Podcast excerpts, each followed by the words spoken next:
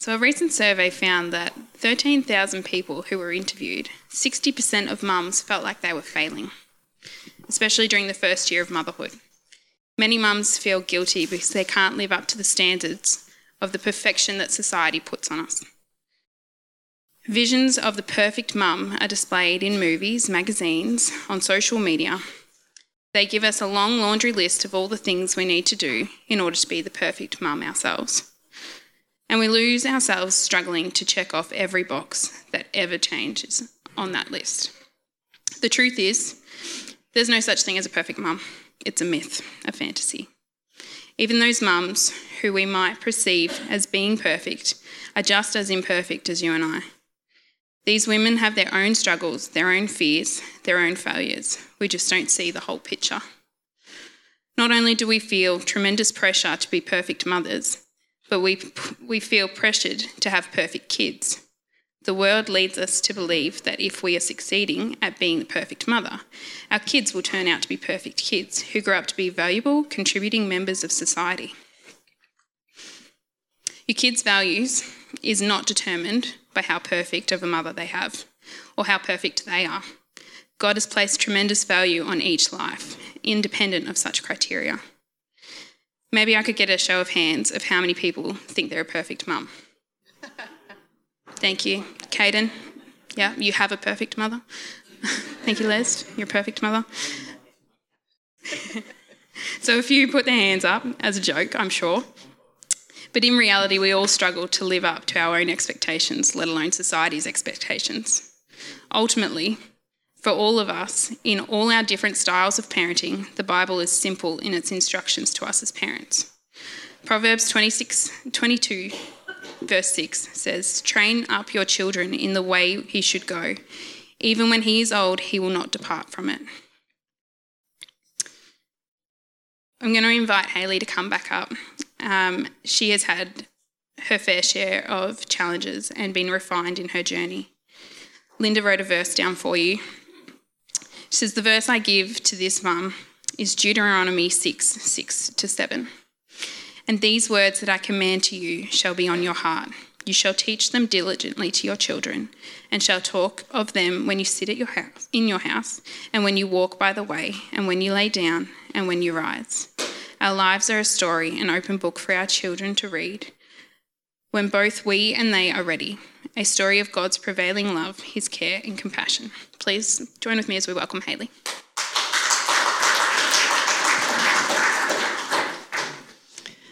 Um, now, my husband came up a little while ago and set the bar a little high for me. So we're quite competitive. So I had to beat him, and I decided to add animation to mine. So, because I know how to use a computer. Um, but I can't read, click, and stand. So I'm going to get a seat. It's, it's too many things. I can't. My brain will give up. So I was going to say, I know my amazingly perfect children probably make you think I'm the perfect mum, but uh, I'm actually not and don't ask them, um, especially not this past week. it's been a big one. It's been a big one. I've called it It Takes a Village. I'm sure you'll work it out. Um, so let me get started and try to remember how to use this clicky thing. Um, so, for those of you who are parents, just have a ponder for a moment about what you thought parenting would look like, and then compare it to what really happened. How much similarity is there between the two? I can admit my daydreaming version was a lot more tranquil. Now, so yes, it's uh, these are a few things that I just really um, connect with definitely that last one. My children seem to think that the time we're talking is the time they need to talk. Although apparently I talk a lot, so maybe they just don't have time to talk. Um, now, I was the kid who daydreamed about being a mum. I played with dolls long after my friends stopped, and I had plenty of little cousins and family friends that I just loved holding and playing with. Being a mum was just meant to be, right? Well, it turns out your life doesn't always play out the way you expected it. I mean, I live on a farm. and if you all know, I grew up just outside of Geelong. It's not was not what I thought. Um, God blessed me with three chubby, hairy triplets, albeit a few years apart. Their personalities are so different, yet each one of them loves me so fiercely and unconditionally, despite all my faults.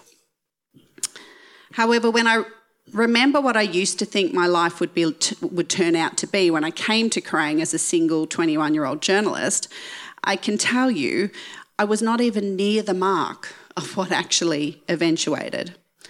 I was single for what felt like quite a long time.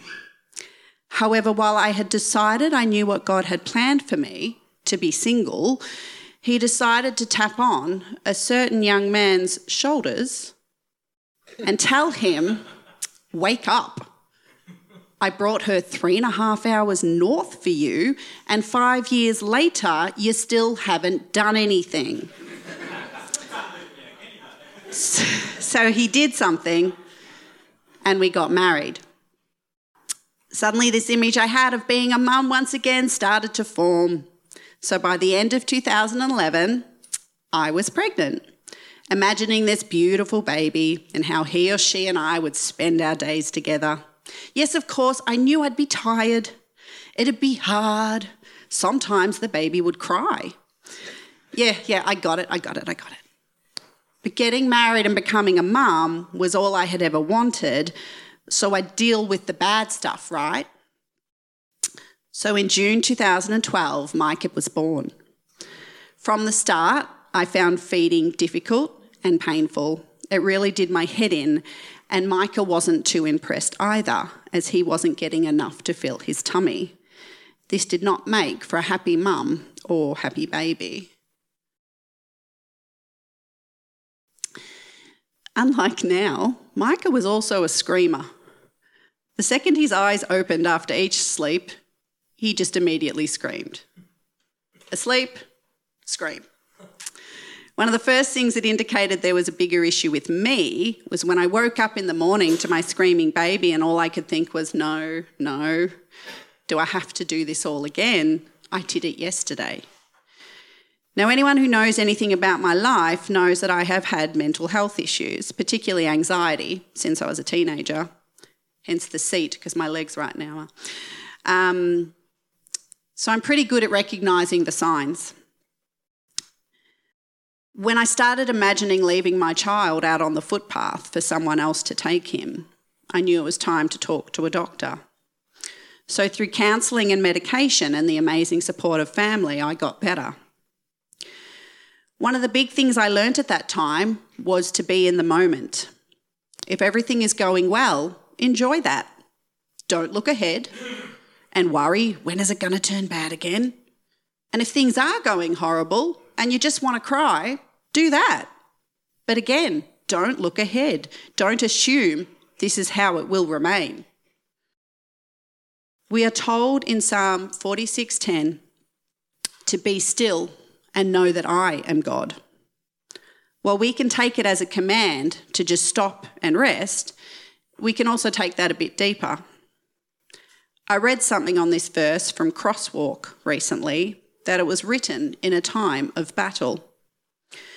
The writer went on to say that it reminds us to stop fighting sometimes and then acknowledge who your God is. Be in awe. Being a mum can feel like a battle sometimes, is a battle sometimes, particularly with the more children you add. They certainly create a mini army. And I swear they're very good at tag teaming. But God says that sometimes we just need to stop and trust Him. So, as my mum's story continued, along came my darling daughter. There she is. The little baby that would cry out so quietly at night to be fed that my husband would have to wake me up, even though she was only a metre away. I am a deep sleeper, I will admit. I was so thankful. It wasn't a walk in a park, but this time I seemed to manage it. God had healed me from my previous experience, and now I could move on and be the mum I always wanted to be. Or not. It turns out, if you look at pretty much any part of the Bible, God doesn't give you one major trial in your life and then it's just free sailing. Turns out I had more to learn. So along came Darcy. Darcy was my lesson in humility and unconditional love.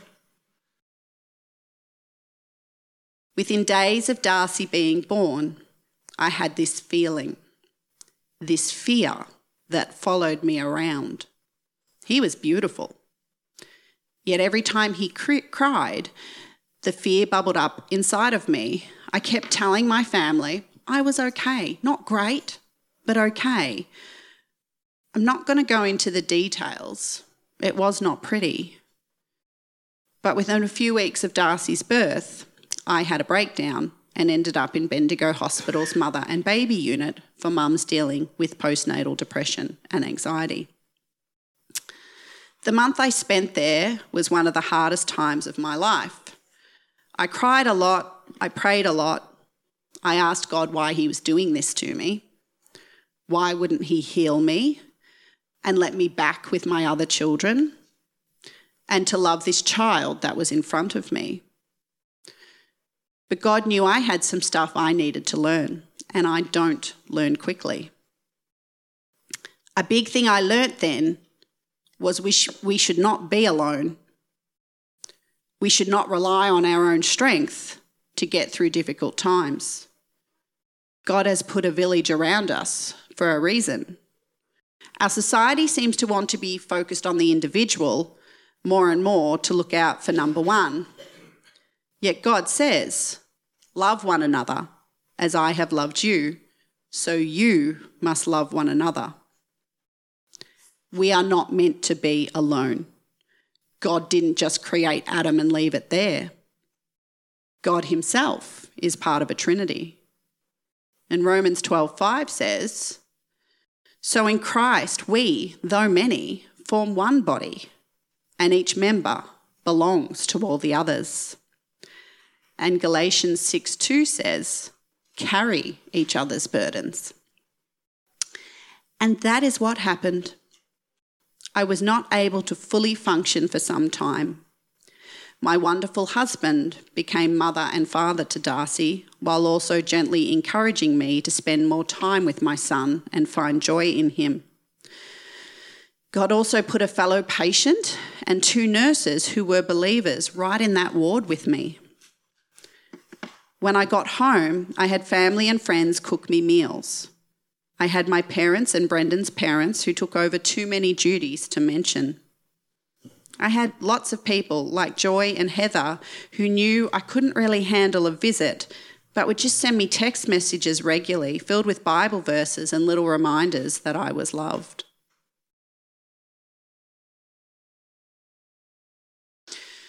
It took months, slow, painful months, until I was finally able to take on the complete role of being me again wife, mother, daughter, friend. But I did. And then I began to talk. You can't just disappear for a period of time without people noticing. So I told them the truth. And you could not guess the amount of mums that told me they too had suffered postnatal depression and anxiety. And all these mums that had suffered alone because our society gives us this impression that we should just cope.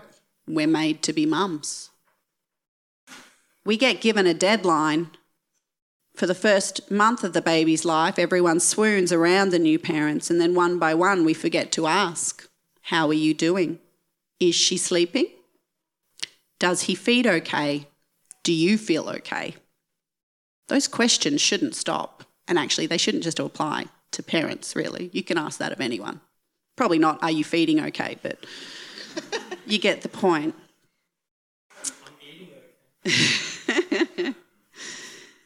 In fact, my role in playgroup has allowed me to ask these questions a lot. And thankfully, a number of women have been honest with me because I have previously been honest with them about my journey. And they have told me I'm struggling. I can't solve their problems, but I can tell them there is a way out. It can get better because I'm living proof of it.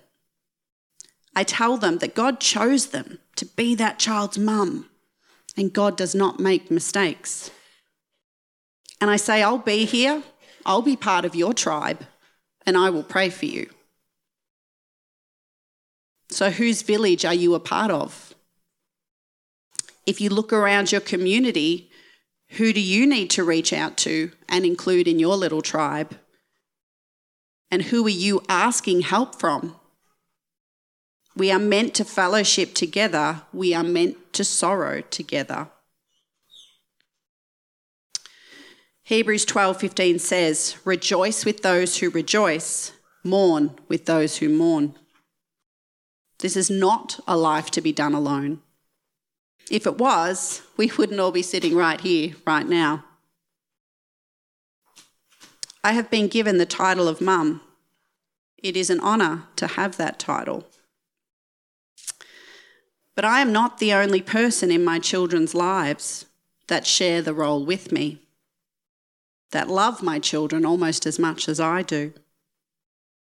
So today I give thanks for the women in my village who helped me raise these children and who in turn raised me up. Now, please know I am honouring the women today, but this all applies to the men too. Don't forget to check on the dads. And another vital thing in my life is prayer.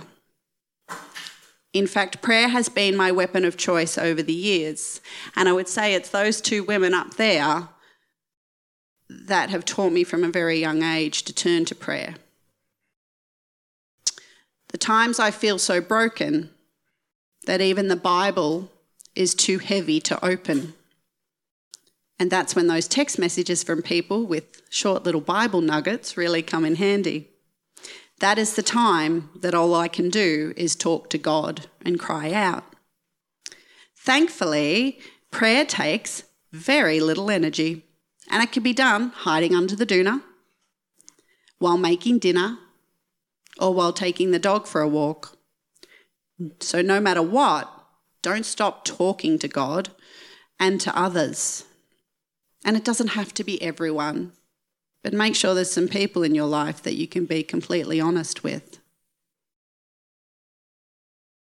So, after I finally fell in love with my little boy and returned to the life I had known, did everything just fall into place and life has been peachy? No. In fact, that's a whole other chat. But God has promised, He has it sorted. I love this one. For I know the plans I have for you, declares the Lord plans to prosper you and not to harm you, plans to give you hope and a future, says Jeremiah 29:11. And you note it doesn't say, for you know the plans you're, you're doing? No, he knows the plans, so I just have to trust that. And so it turns out, like the song Matilda and I just sang, He's not finished with me yet. Thank you.